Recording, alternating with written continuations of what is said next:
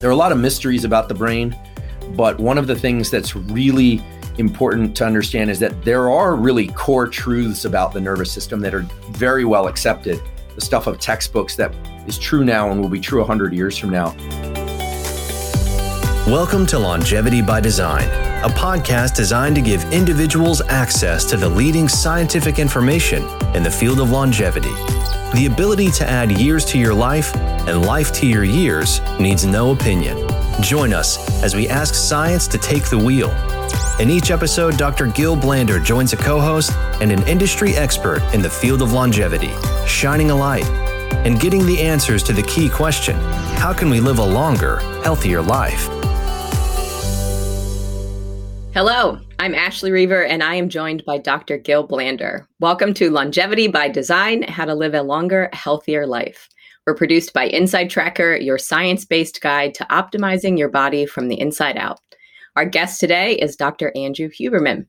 Doctor Huberman is a tenured professor of neurobiology and ophthalmology at Stanford University School of Medicine. His laboratory studies neural regeneration, neuroplasticity, and brain states such as stress, focus, fear, and optimal performance. For more than twenty years, Doctor Huberman has consistently published original research findings and reviewed articles in top-level peer-reviewed journals. He's a regular member of several National Institutes of Health review panels and a fellow of the McKnight Foundation and the Pew Charitable Trusts.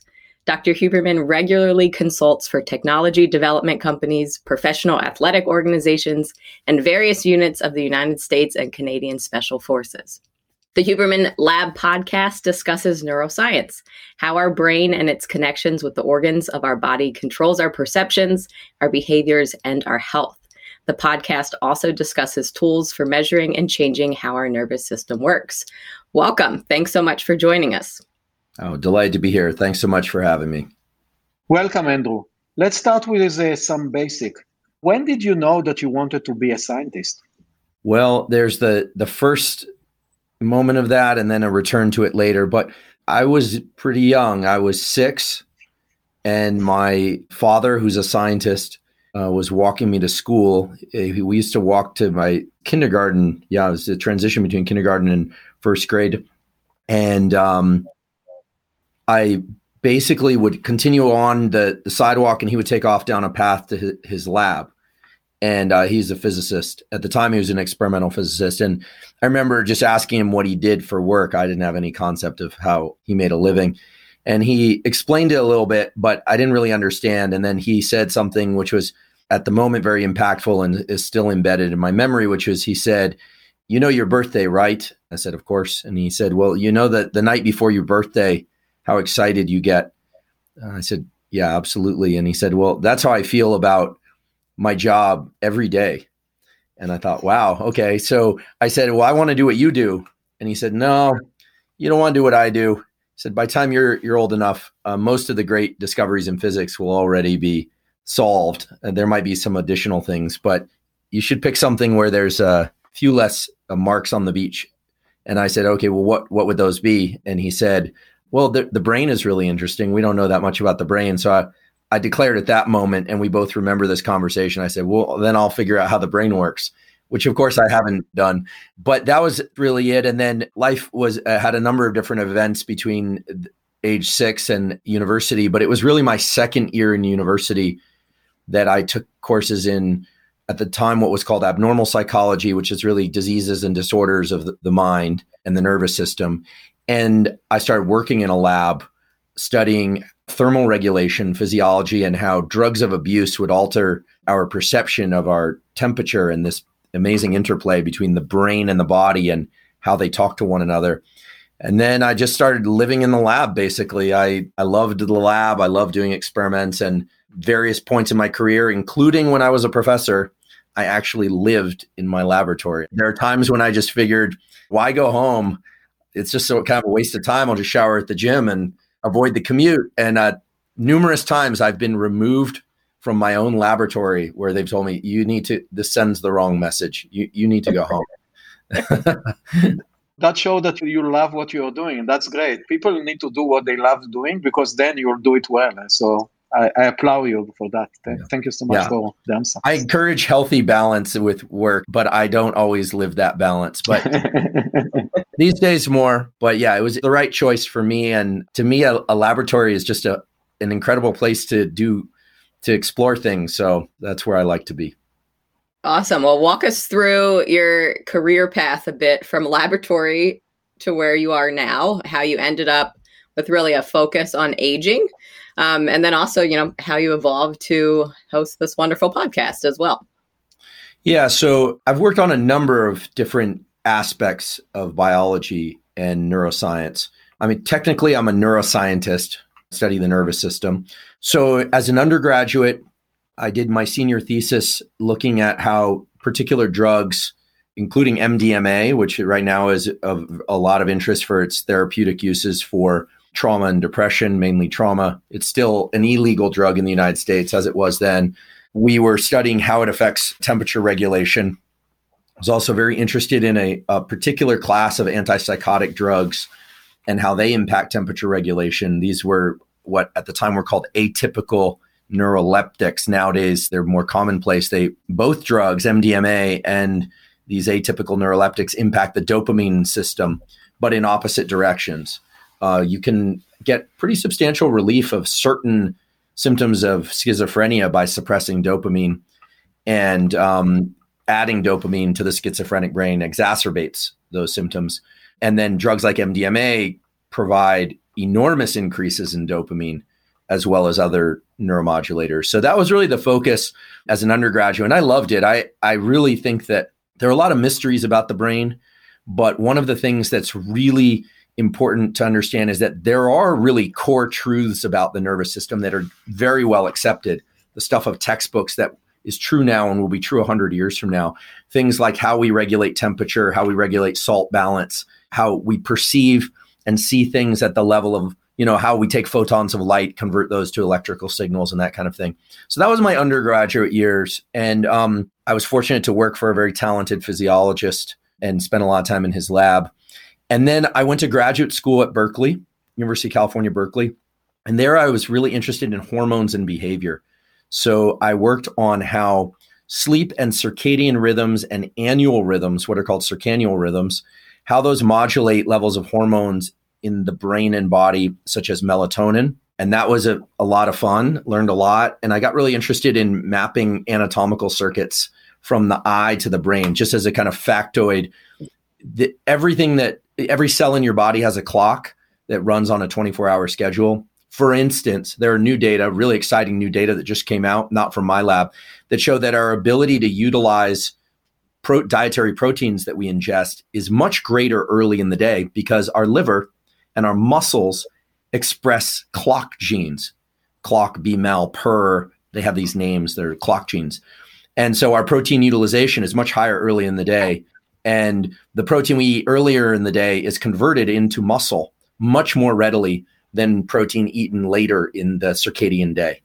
And this is, yeah, very interesting data published in a very high quality journal, Cell Press journal. So the idea that, you know, a calorie is a calorie is, is sort of true in the sense that energy expenditure and what you eat and how much energy you expend ultimately is the balance of maintaining weight, gaining weight, or losing weight.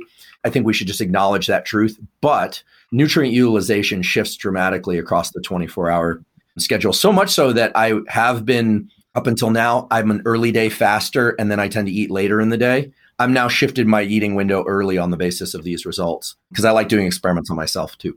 But the results are really compelling. But I was really interested in how these clocks and how those clocks affect hormones and how those hormones affect various aspects of our biology. At the time, I was really interested in reproductive biology, testosterone, estrogen, and how mating behavior and things like that changes across the year. And the other project I got very involved in is a very unusual one. The findings turned out to be very robust, which is how uh, exposure to hormones in utero while we were still fetuses, how that shapes different aspects of the nervous system and body. And there's this incredible effect of early exposure to testosterone in males and females by through the mother's body dictates a finger length ratio difference between individuals. There's a very consistent, it's a small but consistent and significant statistical effect on ratios of digits. And that result got a lot of press when it came out and was published in Nature, and it caught a lot, a lot of kind of scant looks like, hey, wait, how could this be? But turns out there are a lot of effects of these hormones on the body plan and on the brain.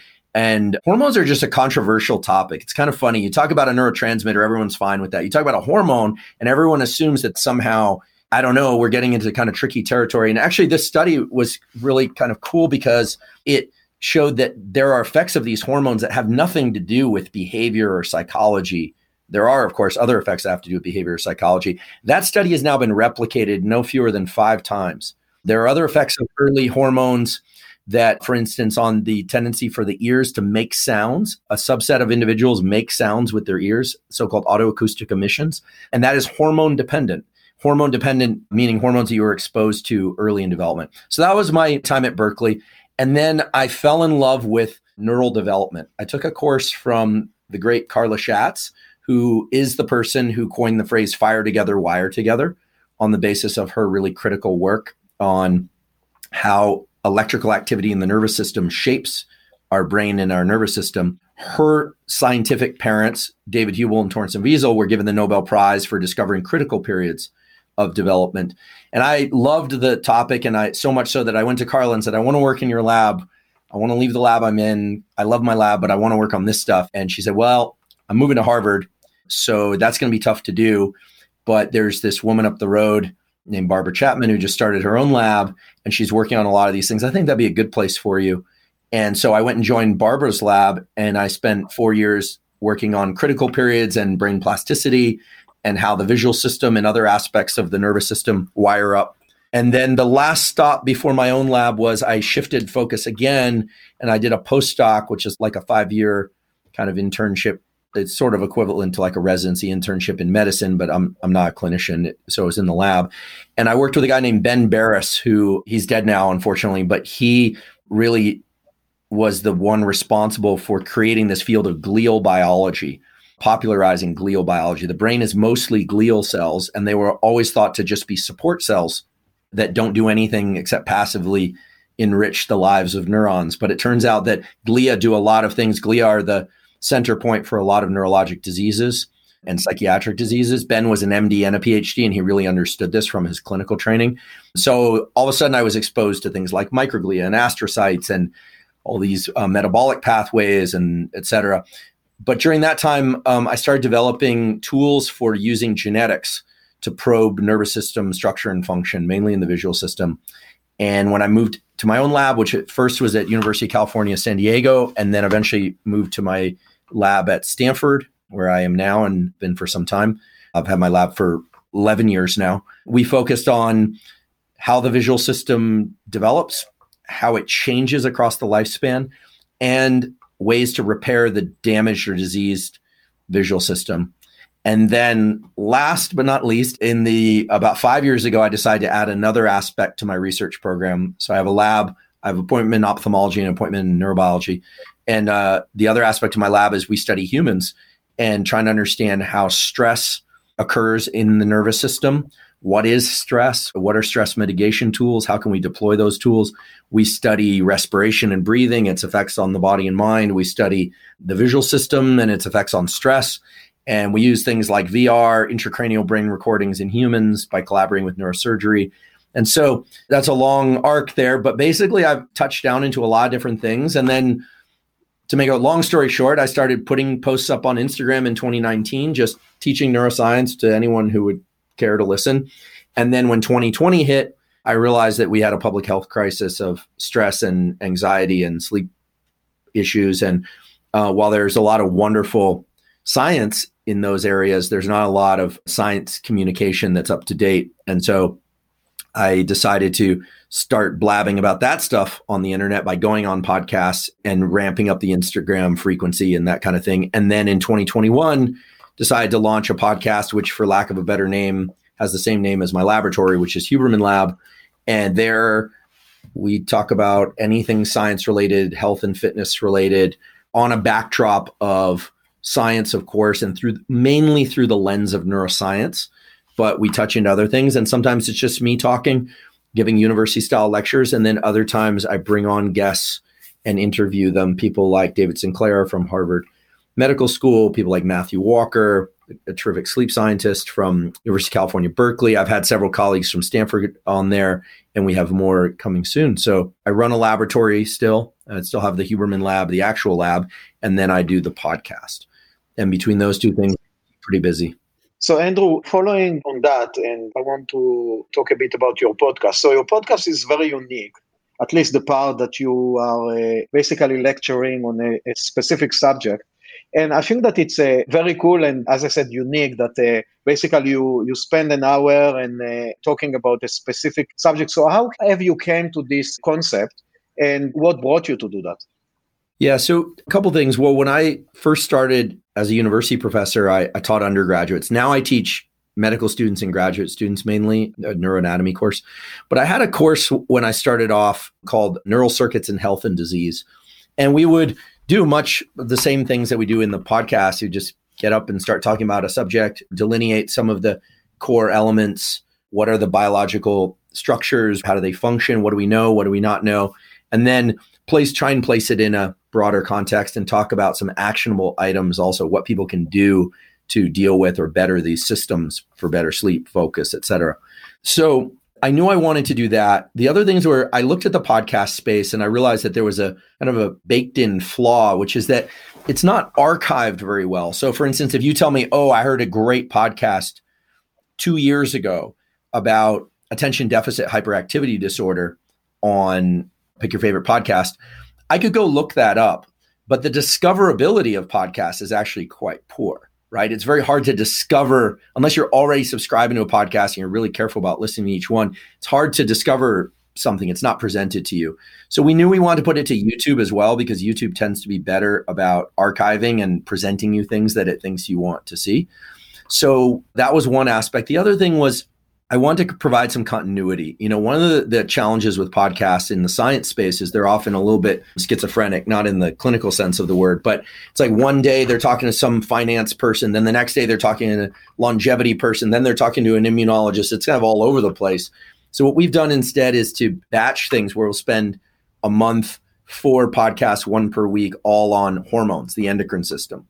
So we'll talk about thyroid hormone, growth hormone. Then the next episode will be cortisol and adrenaline. Then the next one will be testosterone and estrogen, and so on. And of course, we can't exhaustively cover all aspects of a subject, but I feel that the mind and the brain learn best by deep context and not by skipping around too much. And so that was important. It was also, frankly, a little bit for myself so that I would have to learn and relearn some of the material in real depth. There's a kind of a forced learning that comes with staying on something. Like there are days when I'm sure my audience or I would love to skip to a discussion about some new thing that came out, and I might mention it, but I have to kind of hold off and really keep, just keep drilling in, which is a lot like science, yeah. Which is that you can't start, you don't do new experiments haphazardly. You do them because they're trying to lathe away at something. I suppose the, the last feature, which was important to me, was that it have some sort of interactive component to it. You know, one of the challenges of the internet is that you're shouting back and forth through these tunnels of virtual space. And so the comment section on the podcast and the back and forth and some of the additional little snippets that we cover on Instagram are an opportunity for us to read comments and get ideas about, for instance, where people are confused, where people are excited, where people would like to hear more, and to make it somewhat interactive. And so that's been a lot of fun. You know, I learn from people and what they like to learn more of, uh, about, excuse me. And so those are the general features. And and I really, I love it. And I love that people are interested in learning about science. I think twenty twenty changed everything, right? No matter where you sit politically or with respect to any of the stuff that's happening right now, it's very clear that everyone is thinking about their health and well-being and their mental and physical health differently than they were prior to twenty twenty. And the, the major message that's emerging from that is that no magic stork or fairy or superhero is going to arrive at your door and give you the kit of things that's going to make you healthy now and forever. That you we have to be proactive in taking care of our biology and our psychology, and that there's no program, no matter where you live in the world, that it that would be well suited to that. And so people are now actively foraging for science and health information. And, um, you know, I feel very honored to be part of that effort of, of trying to deliver the best information, not dogmatically, I really like to offer people behavioral tools, zero cost tools, behavioral tools. Certainly nutrition is important, when and how much you eat and what you eat. And then supplementation obviously has a, a role for some, not all, but, and then of course, prescription drugs. I think people should just understand how they work and why they fail sometimes and why they work sometimes. And then uh, brain machine interface, measuring performance, sleep performance, focus performance, et cetera. And also it's, it sounds like very similar to Inside Tracker. So it's great that you are doing that. Also, I want to say that I listened to a couple of your uh, podcasts recently, and I want to say that those are the best podcasts that I heard. They are very scientific, so uh, scientists like me can enjoy, but also they are very simple that uh, I think that the average person can understand, and uh, all of that is back in science. So I really appreciate it, and uh, congrats for uh, your you. success. Thank you, Gil. That's uh, very gratifying to hear. I do strive to strike a balance between technical detail and accessibility. There will always be people who want more detail and those who want less detail, people who just want to be told what to do up front. Yeah. But my argument for the just tell me what to do is that, first of all, I believe if you understand mechanism, you're in a much better place to make informed decisions. Yeah. And the second thing is that if it were simply a case of putting up, you know, the five best ways to beat stress or something, then there are millions of, in- of videos like that on the internet. It's the difference between understanding a little bit of some of the chemistry of food reactions versus just following great recipes. You can follow recipes and go pretty far, but it gives you zero flexibility. When you understand why you include salt at a particular step in a recipe, then the day that you don't have salt or that you want to experiment with a different type of salt, you can make a rational and informed choice. Yeah. And that's simply not true for the just do this protocol approach. And uh, that's actually something I really appreciate about Inside Tracker as well. I mean, I'm not shy about the fact. In fact, I'm proud about the fact that you guys are a sponsor of the podcast, and it's a really wonderful relationship. Um, I'm a big believer in getting blood work done because I like data, right? I've been getting blood work done for a long time. And I think that Inside Tracker does a terrific job of giving you a rationale for why you might want to consider doing more of this or less of that, ingesting more of this or less of that, as opposed to just telling you to do it, which, as we know, never works. Didn't yeah. work when we were children, and it doesn't work when we're adults, especially doesn't work when we're adults. Nobody wants yeah. to be told what to do. People are who want answers want to be told what they might do and why. And that way they you really empower people to, to make good decisions. Yeah, one hundred percent agree. Uh, knowledge is the power. And uh, if you don't know, you might follow it for a day or two and then you fall off. But if you know that it's really bad for you or really good for you, you will do the best to follow it. And uh, I one hundred percent appreciate what you said. Thank you. Yeah, I think that analogy of learning how to adjust a recipe is a great one of why you should understand like what everything adds. Something else you just said about trying to dig really deep and not go on tangents. Everything you've said so far, I wanted to pop in and ask thirty-seven thousand questions and lead us in different directions. Now is the time to do that. So I'm excited to start getting into some of these specific things. Something that has been really gaining in popularity a lot over maybe the past five or so years, I feel like, is really the connection between the gut and the brain, ways to improve your microbiome, influences on cognition, and vice versa. Could you talk us through some of the research or some of the information that's out there on that connection? And if people are able to improve their cognition or the brain by what's going on in their gut? Yeah. So the gut-brain interaction is a really interesting one. Just to first, very briefly, you know, what is the gut-brain system? It's, um, I think because it's become more popular recently, I think there's this idea that like a new brain was discovered in our gut. And, and I want to be fair to the hundred-year history of neuroscience. There's no brain in our gut, and it was not just discovered. It's long been known that there are neurons in the gut that send connections up to the brain, and that our brain sends connections down to our gut. It's a loop, and it goes both ways. Okay, so it's a two-way highway going north and south. And basically, that it consists of neurons, nerve cells, and the communication between the brain and body, or I should say the body and brain, is always according to two factors, mechanical and chemical, okay? So when your heart beats faster, it sends a signal to your brain. That's a mechanical signal. Now it's translated, the language of the nervous system, the syllables and phrases of the nervous system are always electricity. But a mechanical change, for instance, if your stomach is very full, you feel that. The reason you feel that is because you have neurons in your gut that send signals to your brain. It's not that you just know it, it's just you feel that, and that's mechanical. However, if you eat something that um, makes your gut too acidic or throws off the chemistry of your gut. There are chemical signals. Let's say you eat something that makes you sick. There are signals that arrive via a nerve pathway that will signal the fever area of your brain to heat up your body and try and kill that thing. Okay, so we've long known that these pathways exist. These are not new ideas. What's new is this idea that there are certain things that we can do, that we can use the gut as a control point, as a kind of lever to control elements within the brain. And there are really two ways that that's carried out. One is through the so-called gut microbiome, and we'll talk about that second. But the more powerful, or I should say equally powerful, forgive me, gut microbiomistas, the equally powerful way is via pathways where you have neurons in your gut, literally in the gut endothelium. So you have your stomach, you have your intestines, and along there you have neurons. And those neurons are sensing things in your gut. Now, they don't sense them like you sense things emotionally. They wait until certain things bind to them. And then if they bind to them, they're activated and they send a signal up to your brain. So one of the most important discoveries in this area was actually by a guy named Diego Borges out at Duke University, uh, really terrific scientist. He and his group discovered a set of neurons that bind to, they are bound by, they have parking slots for essentially three kinds of nutrients from food. The first are fatty acids, so fats, lipids. The second are amino acids. So when you eat proteins of any kind, they're broken down into amino acids of different kinds. They bind amino acids, essentially. And then the third is sugars. And if these neurons see or capture any of those substances, they send electrical signals to the brain subconsciously, okay? And so when they send those signals, those signals arrive in brain centers that deploy the release of a molecule called dopamine. Dopamine is a neuromodulator that most people think makes you feel good, but that's not what dopamine does. What dopamine does is it creates a sort of an action state in the brain and body that makes you seek more of whatever it is that triggered the release of dopamine. It's a molecule of motivation and craving, not of satiety and pleasure. That's an important kind of misconception.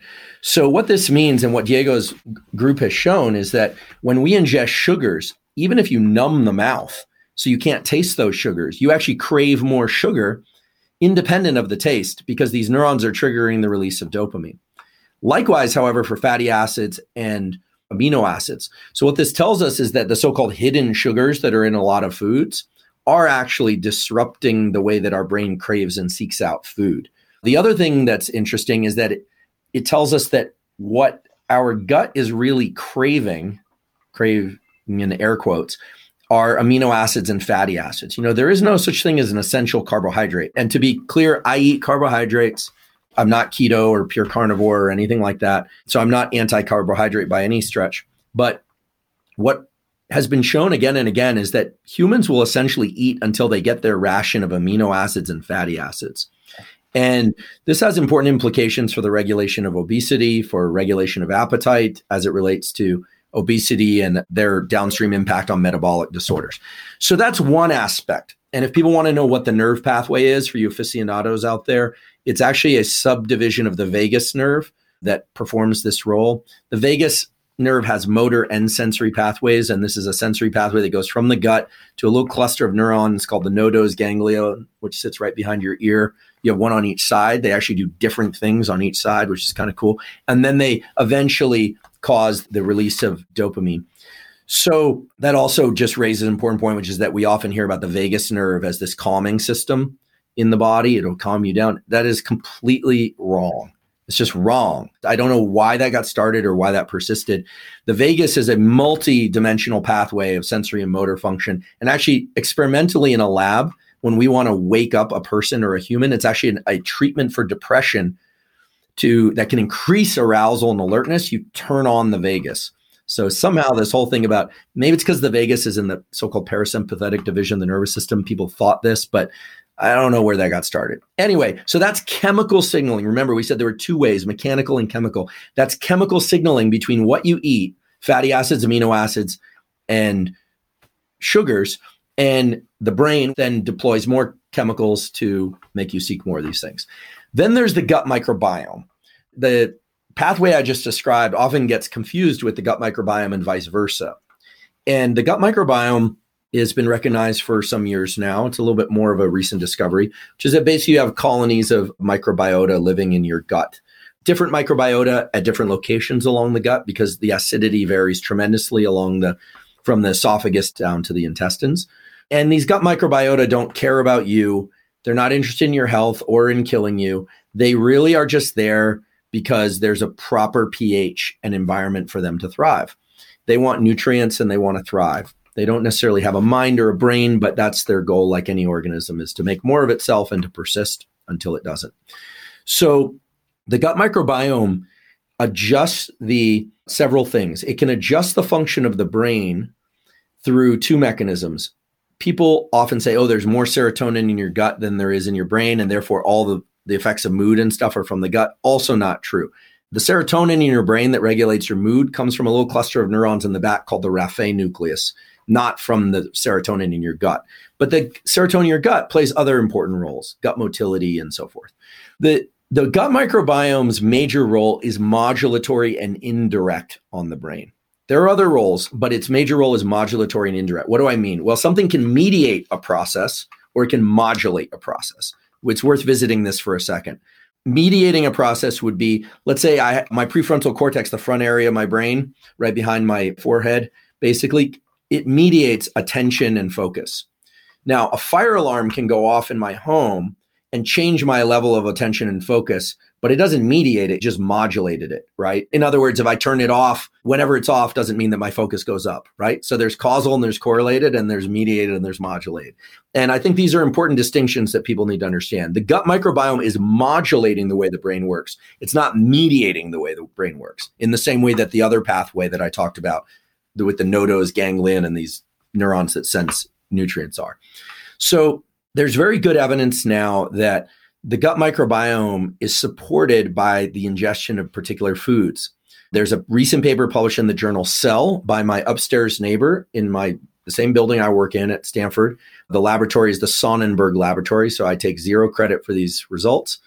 Um, I had nothing to do with them aside from being located downstairs from where the results were collected. And so the result is basically that th- this was done in humans, and they had humans ingest a diet that included two to four servings of fermented foods per day, low sugar fermented foods. So these were like kimchi, sauerkraut, natto, low sugar kombuchas, these sorts of things, and compared that to a diet that included greater number of servings of fiber, dietary fiber, which we're all told is really good for us. And then they evaluated through a lot of detailed molecular explorations, inflammatory markers, pro-inflammatory and anti-inflammatory markers, among other things.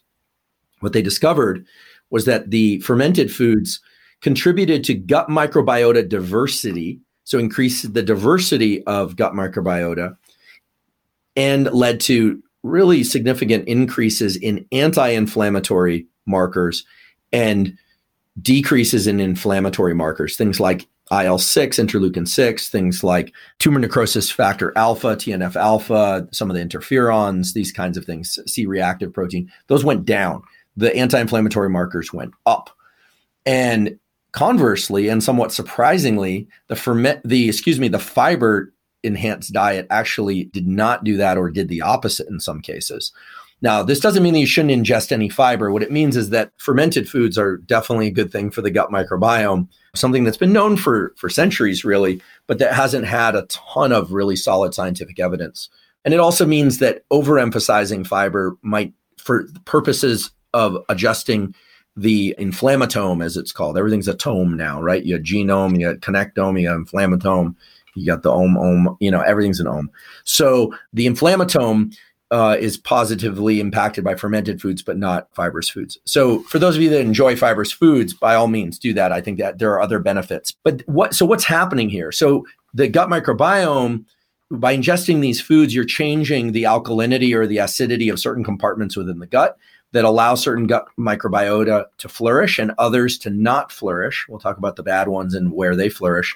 And thereby adjusting down certain inflammatory markers, increasing anti-inflammatory markers, and thereby modulating the way that brain circuitry works. But this is distinctly different than a direct effect between gut and brain, right? This is a slow modulatory kind of background.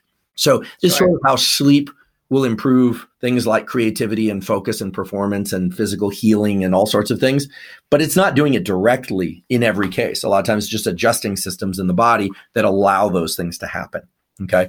So if the listeners take away nothing else from what I've said today, this difference between mediating things and modulating things is important. Now, just because something modulates something doesn't mean that it's a small effect. It can be a major effect. And in this case of this study, it was. So there are other effects of the gut microbiome. I mean, there are these incredible studies that show that if you, they sound kind of gross to talk about, but you talk about fecal transplants where you actually take the gut microbiota from one animal or person, this has been done, and put them into the gut of an obese person or mouse, and they lose weight. Now, the reason that is an interesting result from the standpoint of, of neuroscience is that ultimately the centers that of the brain and body that control appetite are in the hypothalamus, not in the gut. So that tells you right there that something's changing in the body that modulates appetite and feeding. It's not just that they could consume the same diet they did before. And Diego Borges tells a really wonderful story about a woman who was very, very overweight, who she actually had gastric bypass surgery in order to deal with this because it was becoming a, an acute medical issue.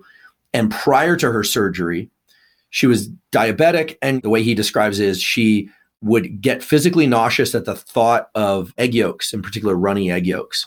After her surgery, without any other explanation, she craved egg yolks. She craved fatty acids. She thought of them as egg yolks, not fatty acids, but she craved them intensely and really loves them and delights in consuming them. So there's this cool and somewhat mysterious interplay between gut and brain, but hopefully some of that paints a little bit more detail, a little bit of mechanism. And there's a lot more there. Uh, I realize for the aficionados, you know, they're probably saying, well, what about this study? One thing that I really emphasize on the podcast and I try and do is it's possible to be accurate, but not exhaustive. So I realize I'm leaving out a lot of things, but otherwise, all I could say is that every podcast, if I included everything, it would cure insomnia. It would put everybody to sleep, but it would have no other effect. So. Well, that's a good segue, I think, into Gil. Uh, I know you have a question about yeah. sleep on here too. Yeah. So Andrew, you uh, we know very well that sleep is so important and influence so many different pathways and uh, maybe it's the best lifestyle change that we can do in order to live longer, better life. Can you talk a bit about it, what sleep influence and what can we do in order to improve our sleep? Yeah, so uh, I want to tip my hat to the great Matt Walker, who wrote this incredible book, Why We Sleep, which convinced everybody that sleep is really important. And, and I think I do want to acknowledge him. And he has a new podcast out, the Matt Walker podcast, which is really superb, talking about sleep. I want to acknowledge him for because... First of all, he's done beautiful work in this area. Second of all, prior to that book, I don't think people really internalized how vital sleep was. I mean, we'd hear about it, but it was this idea like, let's avoid this thing. Sleep at a very basic level, it consists of repeated ninety minute cycles. So it has an art, internal architecture. Early in the night, slow wave sleep or deep sleep predominates. Later in the night, R E M sleep, rapid eye movement sleep, where the eyes are actually darting around and your body is paralyzed, predominates. Slow wave sleep dreams are, are the, I should say the dreams associated with slow wave sleep tend to be a little less emotionally laden. The ones associated with R E M sleep tend to be more emotionally laden, act as sort of a therapy for ourselves, believe it or not, because during R E M sleep, you're paralyzed, but also your body and brain can't deploy adrenaline. And so you're experiencing things in a very emotional way, but without the opportunity to feel the intense physiological sort of byproducts of those intense feelings. If you ever wake up from a R E M dream, your heart starts beating very, very fast, often because there's a little bit of a threading through that dream into the wake state. So, um, you know, the, the brain is is doing therapy for you. It's during sleep. It's early in the night. There's growth hormone released that is involved in tissue repair and metabolism, protein synthesis, and so forth.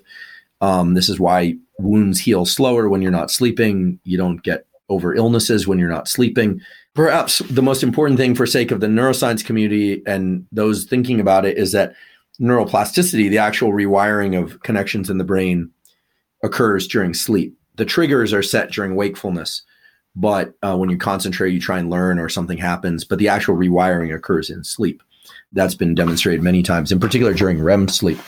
So many, many benefits of sleep. I think it's safe to say that everything gets better when you're getting ample quality sleep, and ample will vary from person to person. And uh, everything gets worse when you're not. Emotional reactivity, wound healing, cancer outcomes, bad decisions, everything gets worse when you're not sleeping. We know this. So a big focus of my lab and my public education efforts is, have been around how to improve sleep, how to get better at falling asleep when you want to and sleeping through the night. And if you wake up, getting back to sleep. And um, there are a number of different ways to do that, but there are sort of three foundational steps that everyone can take. First of all is when you fall asleep is basically sixteen hours after you get bright sunlight in your eyes in the morning. And if you don't get outside and get sunlight in your eyes in the morning, you're severely hindering your sleep quality. And this has to do with specialized sets of neurons in the eye called the melanopsin intrinsically photosensitive ganglion cells that send signals to your hypothalamus and start a timer, basically saying it's daytime, it's daytime, but that timer trickles down. And then you'll eventually want to go to sleep about twelve to sixteen hours later.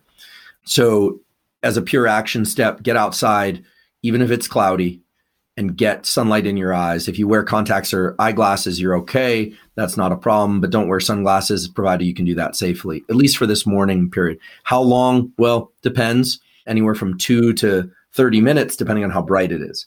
And I will say that there's far more photons, light energy coming through cloud cover than there is coming from an artificial light. So if you think it's very bright indoors, you're wrong. It's just concentrated. And so it seems that way. Um, looking at the sunlight through a window will not suffice. It filters out too much of the wavelengths that you want. Wearing blue blockers is absolutely terrible, terrible idea, terrible idea for setting your circadian clock in the ways that I'm describing. Blue blockers, if you're going to wear them, should be worn in the evening. Um, but even then will only protect you against certain things. Um, and I will talk about the evening light exposure. So get sunlight in your eyes early in the day. If you wake up before the sun comes out, don't worry about it. Just wait till the sun comes out, get outside, take your coffee outside, et cetera. Very important to do this early in the day. You require a lot of light to wake up the system. There are a number of other positive effects that come with doing this. Can you specify exactly what is early in the day? Like how many hours before, after you woke up? Yeah, so everyone's waking up different times, everyone's at different latitudes, and everybody's got slightly different sensitivities to light. So it gets a little tricky. But essentially, the strongest activation signal for this clock system to work in the proper way is low solar angle sunlight, which means when the sun is low in the sky. And when the sun is low in the sky, there's a particular contrast system that's set up between ye- yellow and blue wavelengths of light that trigger activation of these neurons, which trigger activation of the clock.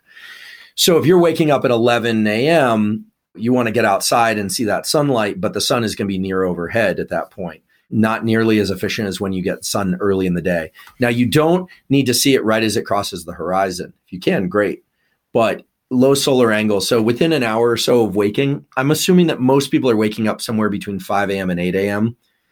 as a general rule of thumb. Shift work is a totally different issue. If you're a shift worker or you're jet lagged, if you're jet lagged coming back from Europe to the U S and you look at the sunset, you're basically looking at what your brain thinks is morning in Italy, and you're waking yourself up. You're going to be up all night or waking up in the middle of the night.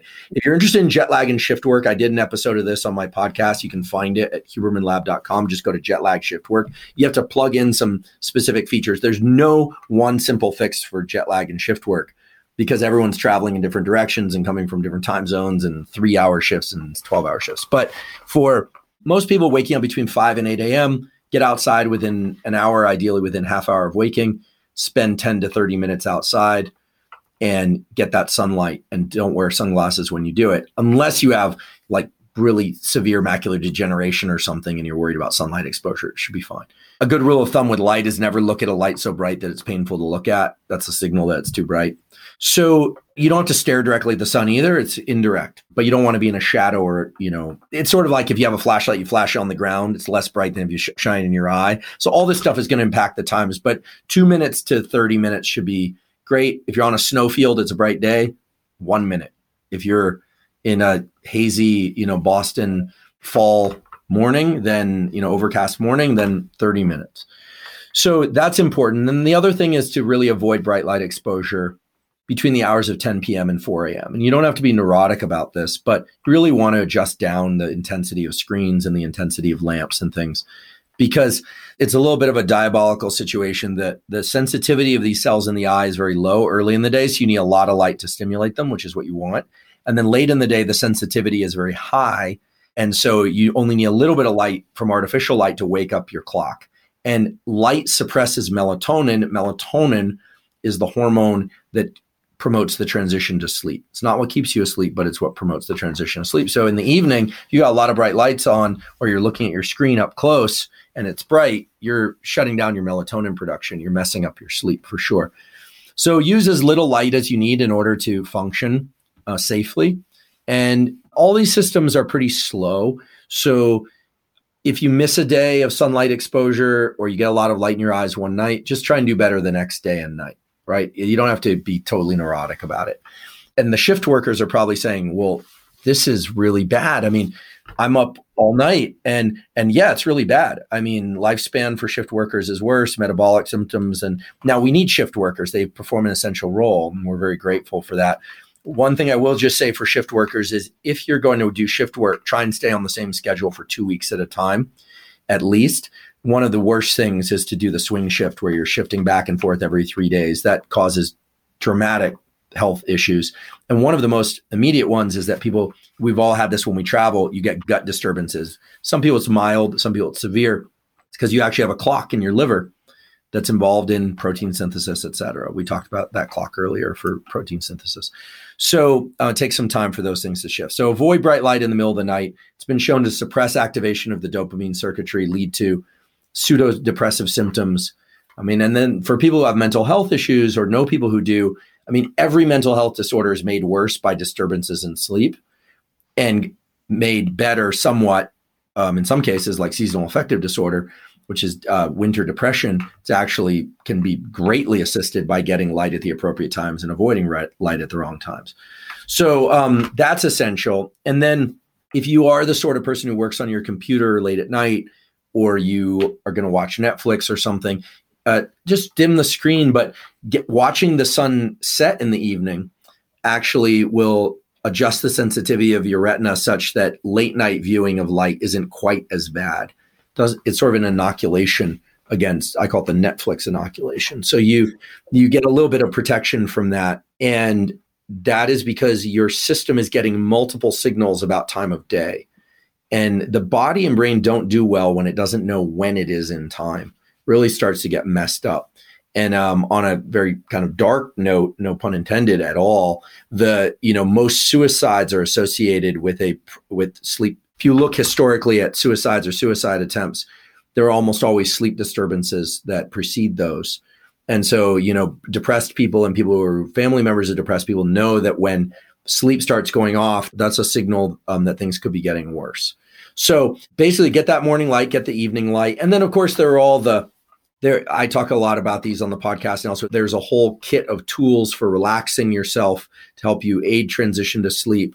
Um, something called non-sleep deep rest, or N S D R. These are protocols. I can offer one that's a, a zero cost tool that's based on really quality research done at Stanford School of Medicine by my colleague, David Spiegel, which is Reverie, R E V E R I dot com. It's an Android and Apple app.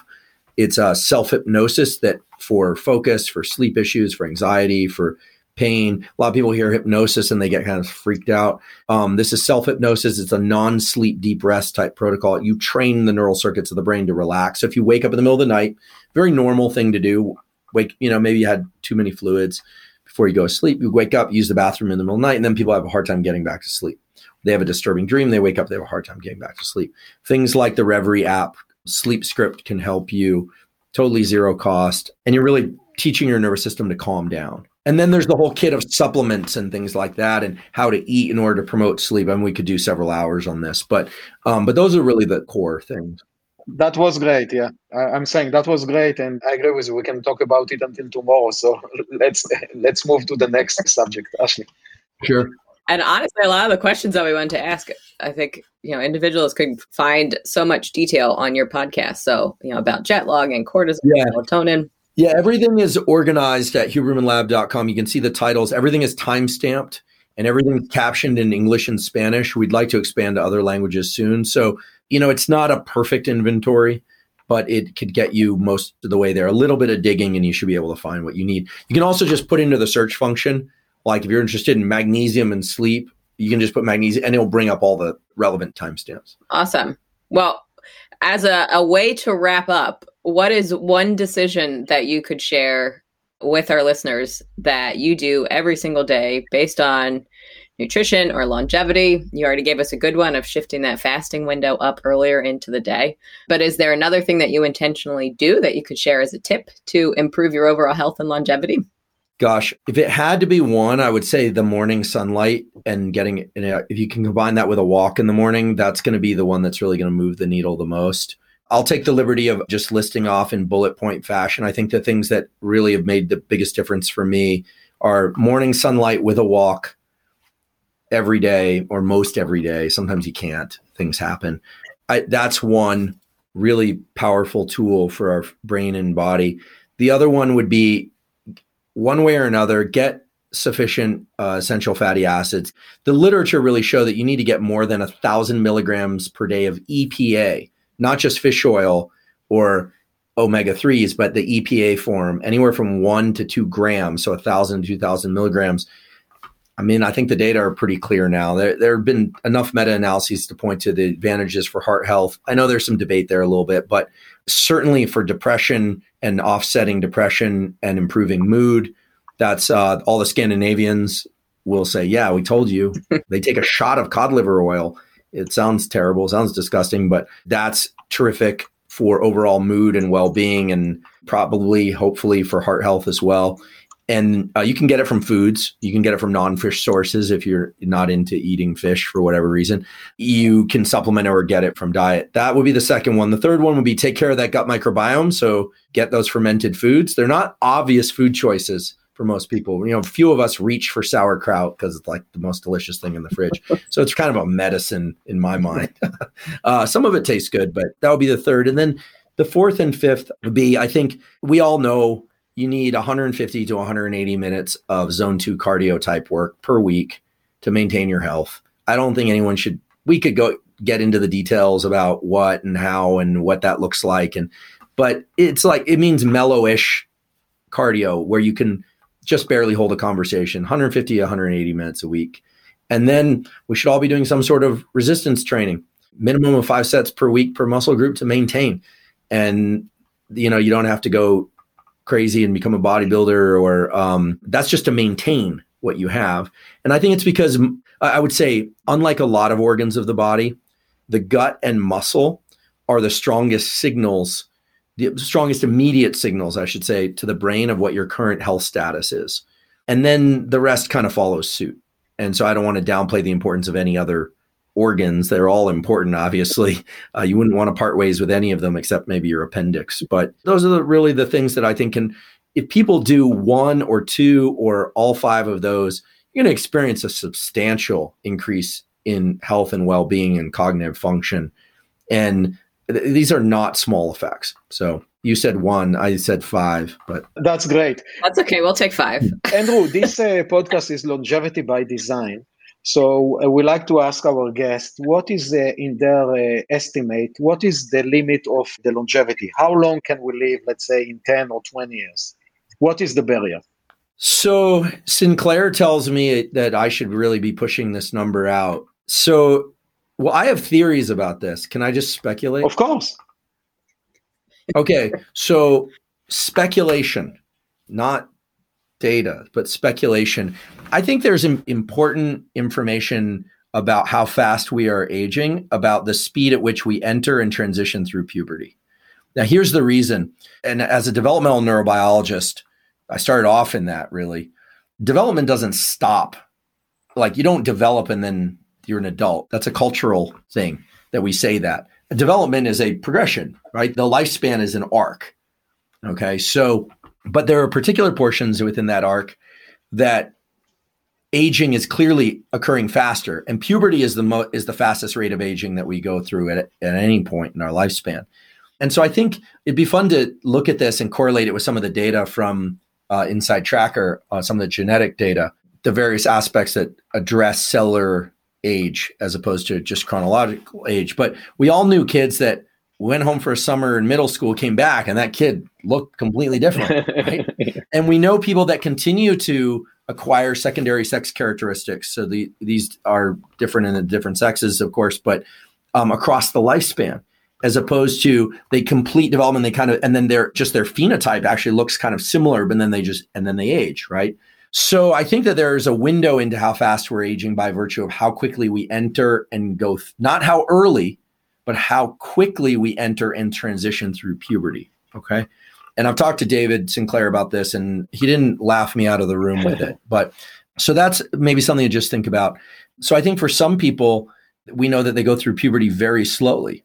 And in fact, and I do not recommend this, one of the, I mean, there have been groups over the years that have tried to extend lifespan through things like castration and ovarectomy, right? Through hysterectomy and ovarectomy. Not something I'm suggesting, but it's well known that the molecules of the body that are associated with vitality and reproduction, we like to think of them as anti-aging, but actually they are pro-aging, right?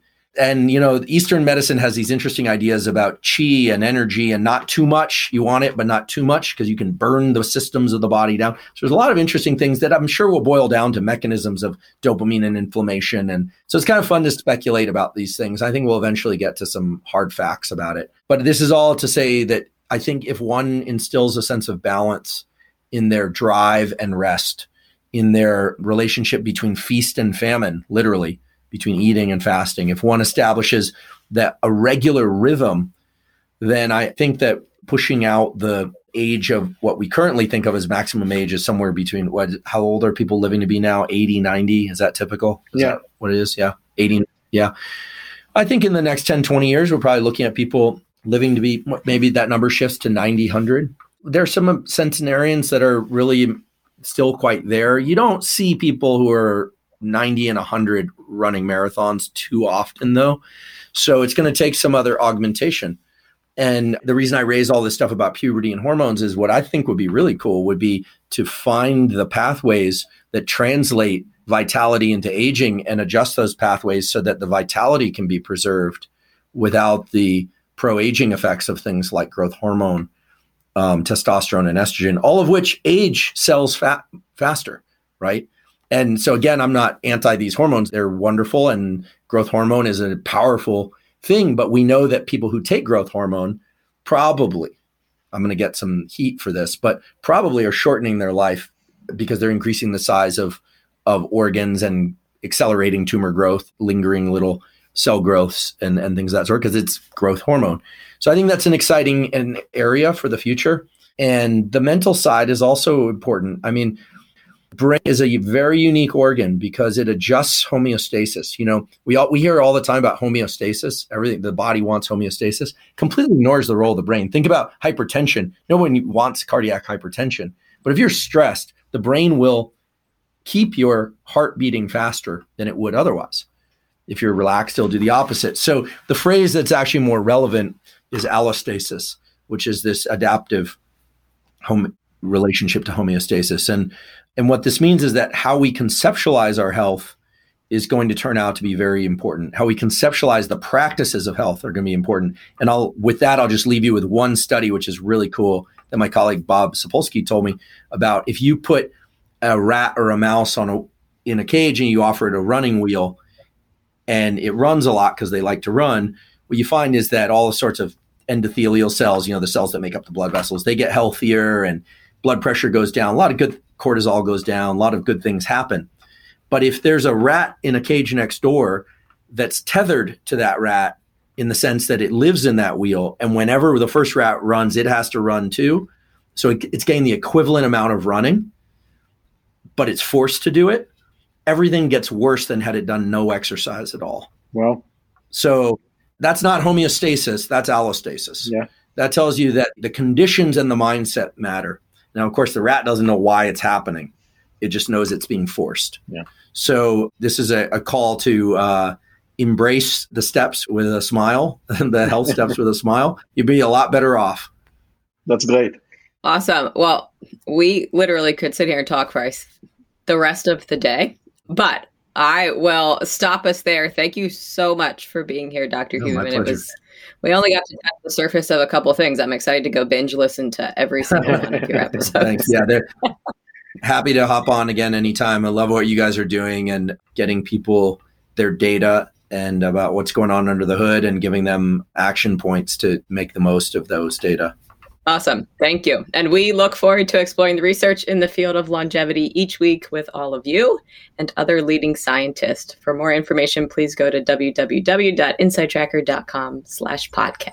Thanks for listening to Longevity by Design. Please subscribe to this podcast on Apple, Spotify, or YouTube. Longevity by Design is powered by Inside Tracker, a personalized health optimization platform that helps people improve their lives by improving their bodies from the inside out, using personalized, science-backed recommendations for nutrition, supplements, and lifestyle changes.